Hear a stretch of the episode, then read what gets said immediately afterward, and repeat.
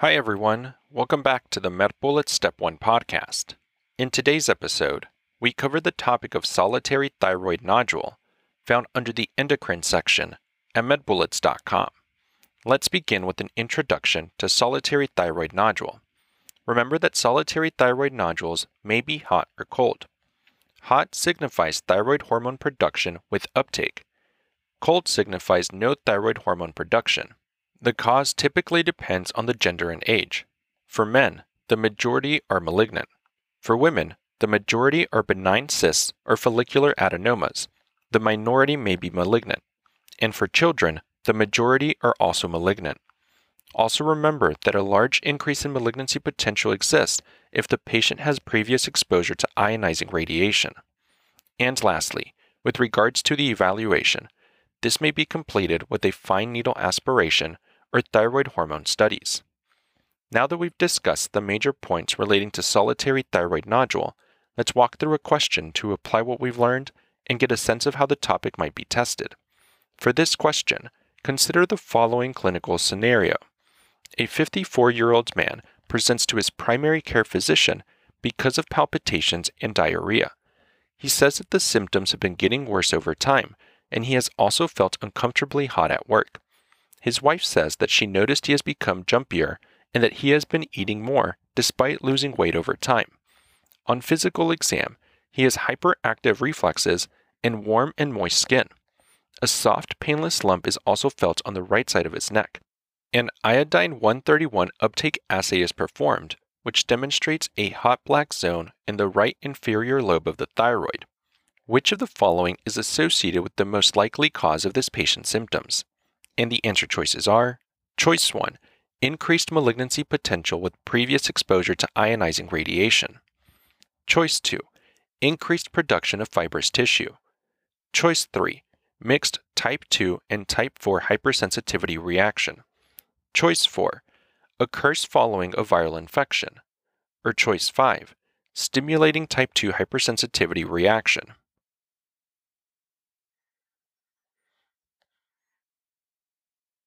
The best answer to this question is choice one, increased malignancy potential with previous exposure to ionizing radiation. This patient with hyperthyroidism, a soft painless mass, and a hot nodule on imaging most likely has a solitary thyroid nodule, which has increased malignancy potential with previous exposure to ionizing radiation. Solitary thyroid nodules are abnormal cysts, glands, or adenomatous growths in the thyroid gland that may be hot or cold depending on whether the nodule produces thyroid hormone. Hot nodules will lead to symptoms of hyperthyroidism such as weight loss, heat intolerance, diarrhea, tachycardia, and hyperactive reflexes. Hot nodules can be seen using labeled iodine one thirty-one uptake assays on imaging.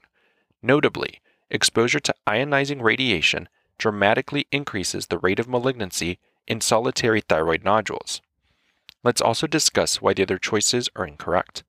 Choice two, increased production of fibrous tissue is seen in rhinothyroiditis. However, this disease would present with a hard and fixed nodule rather than a soft lump. Choice three, a mixed type two and type four hypersensitivity reaction is seen in Hashimoto thyroiditis.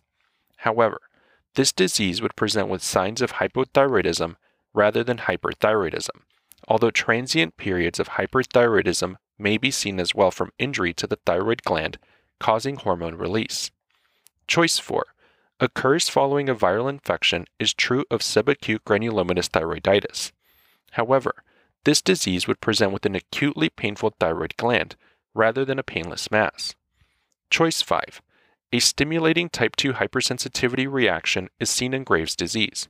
However, this would present with increased thyroid hormone production throughout the gland as opposed to a single hot nodule. Finally, a bullet summary. Solitary thyroid nodules have increased malignancy potential if the patient has been exposed to ionizing radiation. That's all for this review about solitary thyroid nodule. We hope that was helpful. This is the MedBullets Step one podcast, a daily audio review session for MedBullets, the free learning and collaboration community for medical student education. As a reminder, you can follow along with these podcast episodes by reviewing the topics directly on med bullets dot com. You can listen to these episodes on the MedBullets website or phone app while reading through the topic. If the MedBullets podcast has been valuable to you, we'd be thrilled if you considered leaving us a five star rating and writing us a review on Apple Podcasts. It will help us spread the word and increase our discoverability tremendously. Thanks for tuning in. We'll see you all tomorrow, right here on the MedBullets Step one podcast.